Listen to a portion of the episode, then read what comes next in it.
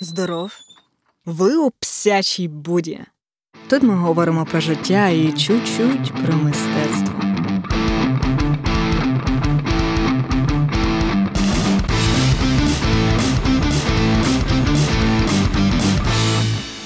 Цей подкаст я присвячую всім, хто сприймає звиклі речі як природні. Бо сьогодні ми поговоримо про найбільш типову річ, яка виявилась найбільшим абсурдом. Про те, чому не було великих художниць.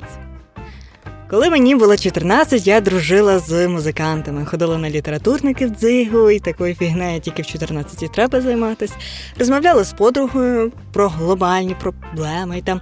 А оскільки творче середовище завжди якісь такі переповнені чоловіками, і ти конкуруєш з цими хлопцями, моя подруга Аня була трішки якось вона ну, завалась на тему того, що все, що не придумали, придумали чоловіки. А тут я хочу зробити паузу, бо на тепер ця історія не зовсім актуальна. Довго я взагалі думала про те, як це краще почати, щоб нікого не образити. Тому скажу, що сьогодні ми не будемо говорити про фемінізм, хоч подкаст почнеться з тексту, який вплинув на феміністичне мистецтво, ні про фемінізм і жінок-мусульманок, хоча буде кейс про найвпливовішу жінку-мусульманку в артсвіті. Не буде подкаст про жінок, які лише опікуються чоловіками-митцями, хоч буде історія про жінку, яка створила єдиний музей модерної скульптури в Україні і зараз досі ним керує. Це буде історія про жінок і їхні різні ролі у мистецтві, про жінку-художницю і чому нею було майже неможливо просто стати, про жінку-меценатку, про жінку сучасну художницю з України і про жінку, да, просто жінку яка завжди має для тебе каву з молоком, солодке, лиш зайди до неї в гості. Отже, вхід, вихід перший. Починаємо. Жила була одна єврейка, яка виросла у Брукліні в Штатах дуже хорошій, ну там хорошій інтелігентній родині. Звали її Лінда. Мала добру освіту, вивчала філософію, греко та мистецтвознавство у Нью-Йоркському коледжі Вазарі, який на той час був лише жіночий, і, за її словами, Хороша штука з тими жіночими коледжами була така, що жінки мали змогу робити все, що завгодно. Потім у 1952 році вона отримала магістерку з англійської літератури в Колумбійському університеті, а опісля взяла за PhD, як це українською, з історії мистецтва в інституті Fine Arts Нью-Йоркському університеті. Так. От вже свою дисертацію Лінда писала, присвятила художнику Гюставу Курбе, оскільки, за її словами, вона хотіла попрацювати над чимось таким лівим. В 1988 році саме Лінда показала вперше в публіці найбільш скандальну роботу художника, яку він написав в 1866 році. Називалась вона Джерело світу. Чому скандальна? Ну, Справа в тому, що на картині була зображена лежача напівоголена жінка. Не що такого? Подумала ви. Але в цій картині саме жіночі геніталії виявились композиційним центром полотна. Тобто вам дуже деталізовано зобразили вагіну з волоссям, зі стегнами, настільки деталізовано, що хлопці, які ніяк не можуть знайти клітор, бодай на цій картині його побачать. А тут же художник зобразив тільки частину тіла від стегон до грудей. Таким чином. Курбе чи курби бляха, хотів зберегти в таємниці мій жінка, яка позувала. Ну, вважають деякі експерти. Я не знаю, чи він то хотів зробити спеціально, але те, що він створив таку таємницю, над якою досі думають мистецтвознавці та журналісти, і роблять висновки, що Джана Хівернан, яка була його моделлю і коханкою на той час. Але ні, вона рижа, значить волосся мало би бути на лубку теж риже. У 2018 взагалі визнали, що то танцівниця насправді Константе, якась на кінек. Ех, коротше, я не можу це прізвище. Ну дуже коротко. Дослідження, хто ж була ця Моналіза вагін, досі тривають. Але повернімось до Лінди. Коли Лінда Нохлін була на Нохлін, я сподіваюся тебе так звати, була на якійсь там церемонії в коледжі в Азарі, де були її колеги та друзі, зокрема дилер Річ, е, Річард Фейган, Фейган, Фейган. От так був там був той дилер, коротше. І ось вони всі щось там сперечались, і саме тоді трапився цей важливий момент фемінізму та мистецтвознавства вкупі, як згадує сама Лінда. І раптом Фу, чекайте, американський акцент зараз буде. І раптом, раптом Річард повернувся до мене і сказав: Лінда, Я б з радістю виставив картини жінок, але я ніде не можу знайти хороших худож... художниць. Чому не було великих художниць? Та він дійсно поставив це запитання. Я пішла додому і думала про це декілька днів. Це мене просто переслідувало. І змусила я себе думати, що, по-перше, воно це питання стверджувало, що не було великих художниць. По-друге, воно звучало, мовби це природна річ. І шукаючи відповідь на це запитання, Лінда написала есей, опублікований у 1971 році в американському виданні Art News, який став класикою феміністичного мистецтва. Він так і називається Чому не було великих художниць бляха? Ну, крім бляха. У цьому есеї вона зробила дуже цінний крок як дослідниця. Вона не заперечувала того факту, що не існувало жіночих версій Майкеланджело, Леонардо да Вінчі, Реб, Ребранта, Деля Круа чи Сезана, Пікасу чи Матіса, або навіть художників її часу Вільяма де Кунінга чи Воргола. No woman, no cry. Навпаки, нас давить ще значно цінніше запитання. Що б було б, якби Пікассо народився би дівчинкою? Чи помітив би його там сеньор, який так розхвалював його дитячі здібності, якби це була маленька Пабліта? Радше ні. Далі Лінда пояснює, що загалом причина чому. Чому він би не побачив, вона не криється в наших там, не знаю, гороскопах, гормонах чи якомусь менструальному циклі або ще в чомусь. Ні, причина вона взагалі пов'язана з інститутами і освітою. Це були дві перепони, які б завадили Паблітті стати успішною художницею. Всі чули, напевно, про те, що жінки не мали права і так далі, але в контексті мистецтва його соціальної історії є певні такі свої деталі. По-перше, становище жінок в аристократичних родинах було значно кращим, і мінімальна освіта там була. Про це всі приблизно знають. А якщо ти одружишся з чоловіком і станеш вдовою, то по суті всі його маєтки, гроші дістануться тобі. Хіба хтось звинуватий тебе у відьомстві? Отже, в там якомусь там 14, може там 17 століття навчатись має в всього цього майстерства художнього могли здебільшого люди, які переймали це від батька, здебільшого від батька до сина. От. А якщо ти от народилася в сім'ї художника, до прикладу, а це реміснична робота, а перед тобою ще є п'ять братів, ну то художницею тобі не стати, ну вибач. Тому зазвичай відомі художниці, які і та вони існують, щоб ви знали.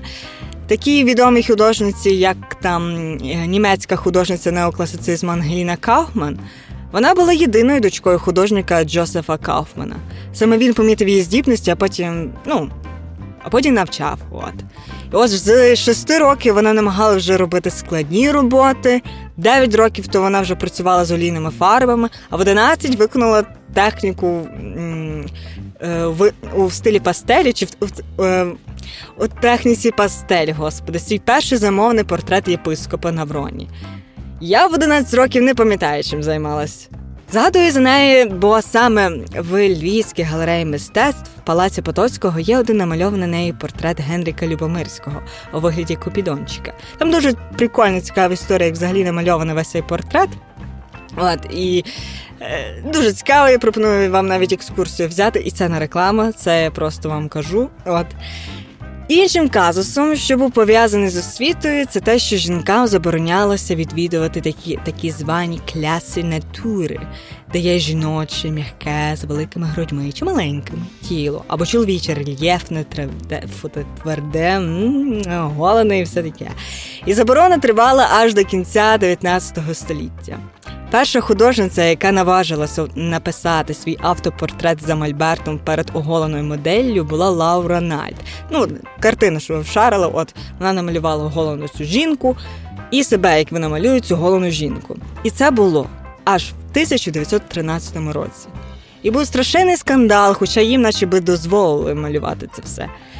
А тепер уявіть собі, що малювати оголену натуру було таким своєрідним тестом, що підтверджує твою майстерність, там, геніальність, а тобі його бляха не дають прийти. Тому жінки в більшості малювали портрети, пейзажі, пейзажі та натюрморти. Отже, тесту на геніальність ви там не приходили, але не факт, чи могло б взагалі воно нашій пабліті якось допомогти, якби вона його пройшла і голених мужиків малювала. Бо крім того, що в тебе немає доступу до освіти, тебе ще могли не визнати мистецькі інституції. От Лінда Нохлін у своєму есеї про це пише в контексті геніальності. Взагалі вона критикує ці терміни там чудесний, геніальний, геній. От. Але тут треба згадати, що вона пише це там постімпресі фото. Боже, я забула, як ця штука називається, коли всі вже були проти цієї дуальності і розмивали це все. Менше з тим, повернемося до цього, е, до цієї геніальності. Отже, вона пише, що е, якщо читати біографії історичні всіх цих геніїв, то, до прикладу, вони всі дуже спільні в тому, що описували ці перші там прояви мистецького таланту з таким, просто з такою фетиш... фетишизацією цього проявлення. От, до прикладу, як писали про Джорджіо Вазарі, що його талант був відкритий, коли він, малесенький хлопчик, малював. Е, е, вівців на камінні. От.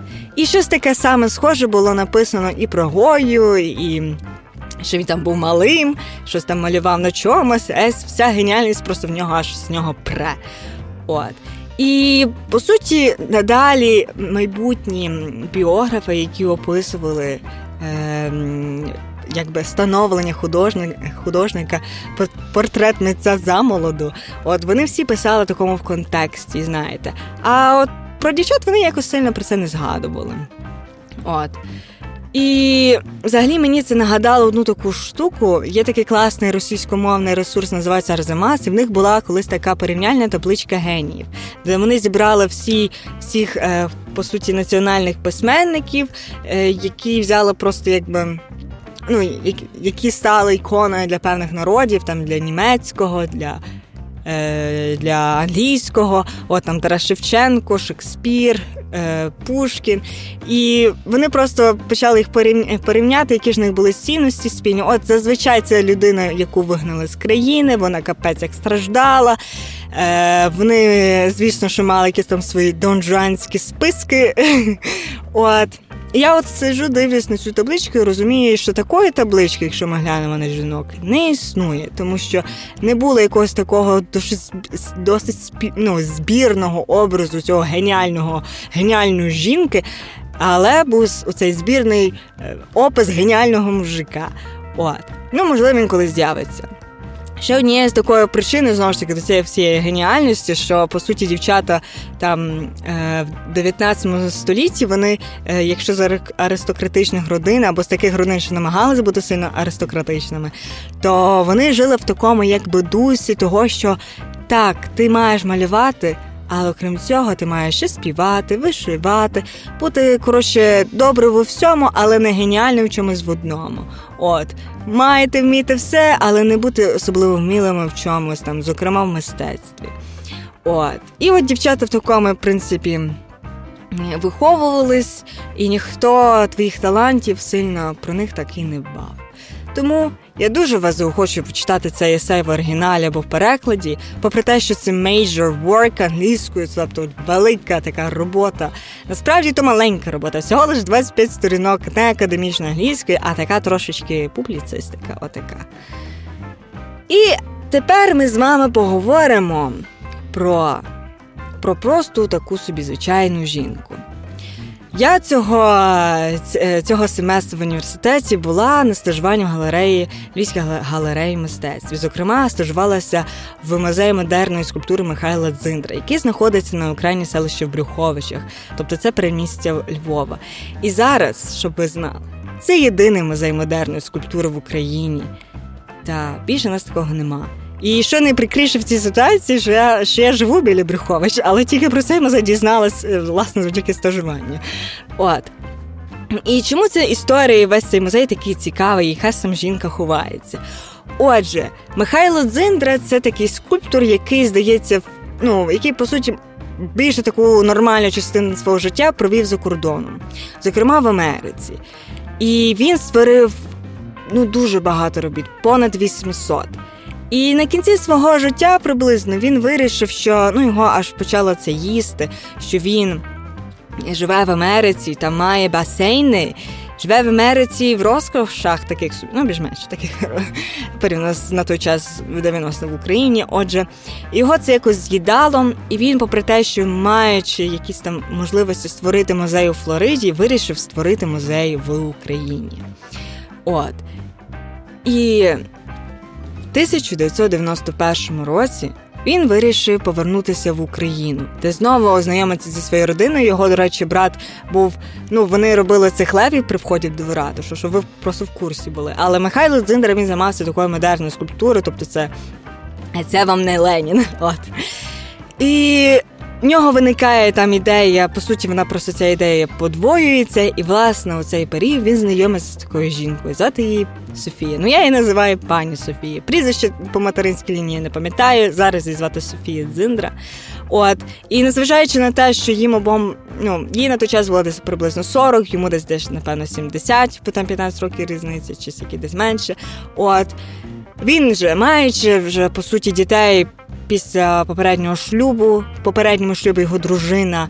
А тут треба додати невеличкі ноточки трагічної історії, що його дружина від першого шлюбу, коли народила дитину, її паралізувало. І от чувак в Америці не просто там малює, він. Змушений це на хвильку покинути і займатися будівництвом, щоб виховати своїх дітей і виховати цю ну, тобто і доглядати за цією жінкою.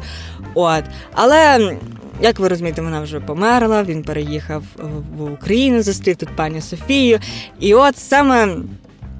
Е, вона йому і допомагає створити оцей майбутній музей. А чому я говорю бляха про цю історію, люди? А тому, що насправді до цього стажування я довго час думала, що існує лише один митець і його роботи. От і якось я абсолютно виключала, що існує поняття простору, що існує поняття якихось слабких зв'язків, які допомагають це мистецтво якось підтримувати. І от коли я познайомилася з пані Софією Веселим музеєм, я зрозуміла одну дуже важливу річ, що документація, створення цієї документації, дбання, ну тобто створення простору, де ті картини чи там скульптури виставляються, це так само дуже важливий аспект мистецтва ну, в цілому. І коли ну і це повністю, якщо чесно, змінило моє уявлення з жінок, які там є дружинами митцями, які там дбають, е, гладять по його бідній творчій голові. Ми там щось допомагають на розуміння того, що ці люди насправді були великими такими амбасадорами його творчості. Вони створили цей простір і вони про нього піклуються. І, власне, як ці простір створювали? Що ви вшарили? В 1995 в 1995 році вони е, скульптури перевозили велетенськими контейнерами. І от він один прибув з штату Джорджія, Порту Савани до Одеси. Згодом прибули ще три контейнери. Дуже вони, е, ну як говорила сама пані Софія, це було досить складно під час розмитнення цих творів, тому що по суті ви приїжджаєте в країну, де про сучасне мистецтво сильно там не говорять взагалі, тому по суті. Ті скульптури не рахуються як е, мистецтвом, щоб вам зняли менші там ті податки. А вони рахуються як бетоном, тому що ти привіз бетон. І розмитнювали вони це капець як довго. І от протягом чотирьох років відбувалося оце переміщення скульптури у спеціальних контейнерах з поромом з штатів до України. Як сказав один одеський митник до пані Софії, ваш чоловік або великий патріот, або великий ідіот. От. І в тисяч вже 2005 році цей музей був був відкритий. Сама вся ця будівля музею насправді також дуже така модерна, і мені страшенно просто подобається подвір'я. Ви розумієте, це брюховичі, тобто прекрасні, ну тобто сосни, там ці всі ялинки, дерева, небо над головою. І там велетенське такий досить е, подвір'я таке велике, тому що планували, що ці скульптури будуть на вулиці виставлятися, але вони львівської погоди бляха не витримали. От. Але подвір'я шикарне, всіх просто запрошуємо. Ну, е, в 8 вересня 2006 року Михайло Дзиндра помер від раку, з яким він просто дуже довгий час. От. Ну, Можна також додати, що і все це перевезення його також трохи підкосило. Але за заповітом художника, майже всі його скульптури вони його пере... ну, вони переходять в власній державі в особі в особі Львівської національної галереї мистецтв. І зараз його дружина, пані Софія Дзиндра, вона вже протягом десь, напевно, 15 років опікується музеєм та цілісності, ну, цілісністю цієї колекції. І так, я вам просто я вас дуже рекомендую туди зайти, тому що мене там нормально нагодували. Привели мене в їхню хату, де вони живуть, а там довкола всі картини висять, там на стінах, там все така така творча атмосфера, і похавати можна офігенно. Але це таке. О, так що всім рекомендую. Ну, а зараз третій нас такий кейс, про який ми сьогодні з вами поговоримо. Ми поговоримо про сучасних українських художниць, українських бляха художниць. Художниць. От. Я не буду так сильно розповідати, тому що бляха це картина, на них треба дивитися. Але є така собі влада Ралко, і зараз в 28 липня відкрилась її виставка в по суті аж на трьох локаціях у Палаці Лозинського, Палаці Потоцького та музеї Івана Георгія Пінзеля. І я сподіваюся, що вони нормально розставилися ці роботи, бо ніколи не дуже любила, е, коли люди переміщують роботи одного митця з роботами там іншого, зокрема Івана Георгія Пінзеля. І от, але повертаємось до цієї влади Ралко. Я взагалі сама не дуже про неї багато знаю, але ця художниця, вона ну, з українських таких відомих насправді. І коли я подивилась на її картини в Гуглі, бо я ще на виставку не пішла, то вони мене ну, е, власне не те, що зачепили, тобто ви побачите, що це. Ну, геть не квіти і травичка, і портрет, щось таке. О, насправді це досить соціальні, такі складні роботи. Але ми не будемо тут впадати в описи і все таке. Я просто вам хочу сказати: е, от е, там роботи її виставлені з з, Боже, з якого там, а з 2002 по 2020 рік, як і називається виставка між своїми і тим самим. От. І Мені, якщо чесно, коли читала опис цієї виставки на сайті в галереї, не дуже сподобався опис, бо він весь такий пафосний, але мені дуже подобався опис цієї художниці е, від мистецтвознавчині і критикині Асі Бездирівої. От, я хочу вам його зачитати, надихнути, щоб ви собі йшли. Отже, що вона каже? Вона каже, що своїми малюнками Ралко викликає оцю огиду і навіть фізіологічний, психологічний якийсь дискомфорт. І вона вам пропонує дивитись е, на її мистецтво з такої точки, по суті, погляд, такого погляду, як object art, тобто це відразливе мистецтво. І вона пише, що в роботах Ралко є весь просто цей набір.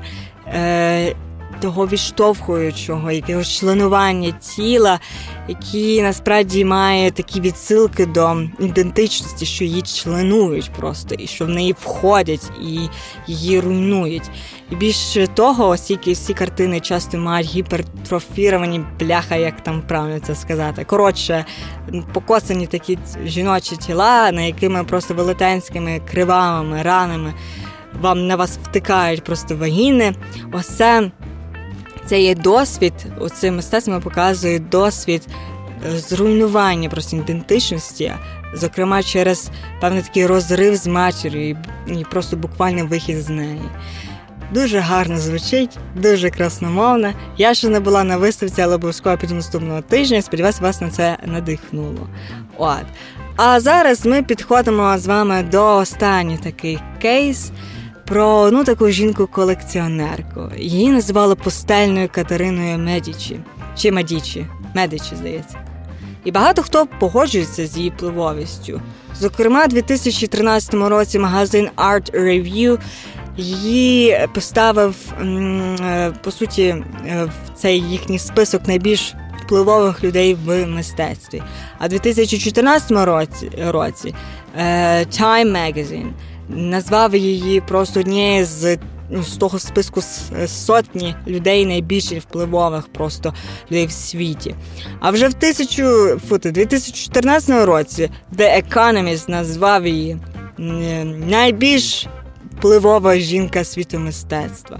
От якийсь там ще її так назвав найбільш впливовою, а говорю я про шейху Аль-Маяса, яка має ще довше насправді ім'я, але я його не запам'ятала, бо вона бляха як вона до Гречені. От. І оця жінка, вона вже не в перший рік у списку найпливовіших персон світу, поряд з галеристом Ларі Гагосяном і художником Айвеєм. Їй 31, вона є сестра е, того е, якби правителя, теперішнього правителя Катара. Це така малесенька країна, така східна. От.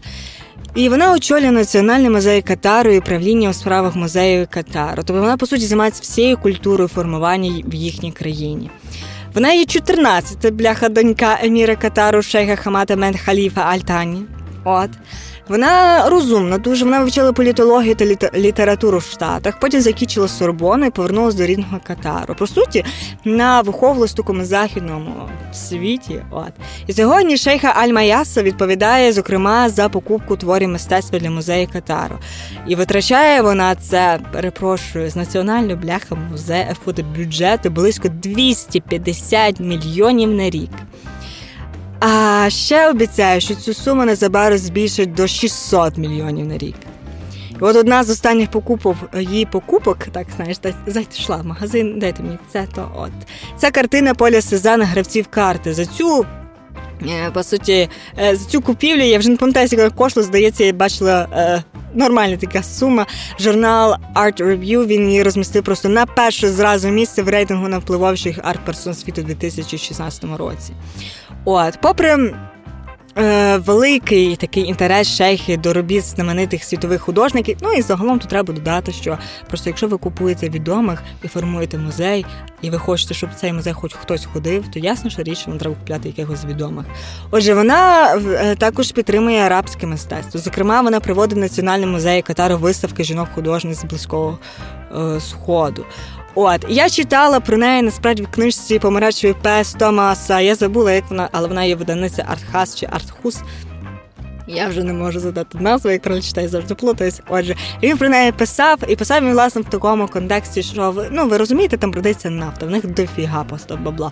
І якщо глянути на карту, е, власне, в Боже, я забула, як ця ярмарка називається, але вони проводять завжди щорічні е, ці списки, хтось який витратив на щось, які так продали, яка країна більше купували. От і ті арабські країни вони так ну, по чуть-чуть, по чуть-чуть піднімаються завдяки рахунок своєї назви. І так нормально так під сраку йдуть до штатів, під сраку е, Англії, які. Е, які зараз нас найбільше купують мистецтво на, на ринку. От. Але мені в цій е, жінці найбільше подобається інша така штука, насправді. От. Якось я дивилася з нею так-ток, футитет-ток, тому що Катар це така країна, попри те, що там мусульмани, і це ця це ця хрінь на обличчі, я забула, як це звати називається. Отже, вони ну, ця країна насправді дала більше. Прав е, своїм жінкам, і вони насправді в цьому ну, більш прогресивні. Ну і взагалі ви бачите, типу, що ну, вона да, вона, в принципі, 14-та, але 14-та донька Еміра, не перша якась там. От, Але е, дивилася, знаю, TED Talk, е, де вона назва його називається таке глобалізуй локальне, локалізуй глобальне. От. І вона в цій історії вона оповідає про те, як вони створили цей музей е, мистецтва. І і вона каже, що для них цей музей він так само важливий, як і е, як по суті, ну як і захід. Але тут вона мала на увазі вплив на захід і так далі. От і е, деякі з вас могли напевно чути про алжирську художницю Бая Махіадине. Але мало хто знає, що вона працювала у студії Пікассо в Парижі в 30-х роках. І для неї це було відкриттям. Вона думає, що ну, по суті, для неї це було відкриття, як вона як я вже бляха сказала. Але це її якби спонукало думати, що якщо вона відкриває західне мистецтво, то вона також може відкрити, які ж були е, з їхніх країн, з їхньої культури, митці, які працювали з ними. І це допоможе їм в наступних роках е, дізнаватися більше про їхніх Пікассо, Сезанах і когось там ще. От. Тому що в них, так само, як і в Україні, художники не дуже відкриті. І мене ця історія дуже якби надихнула. От. Тому, чуваки, глобалізуємо локально, йдемо всі на виставки ралку і пам'ятаємо, що все, що звично, не означає, що саме так воно має бути. Ну все, я задовбалася говорити. Сподіваюсь, вам сподобалось. З вами була Псяча Буда. Заходьте ще.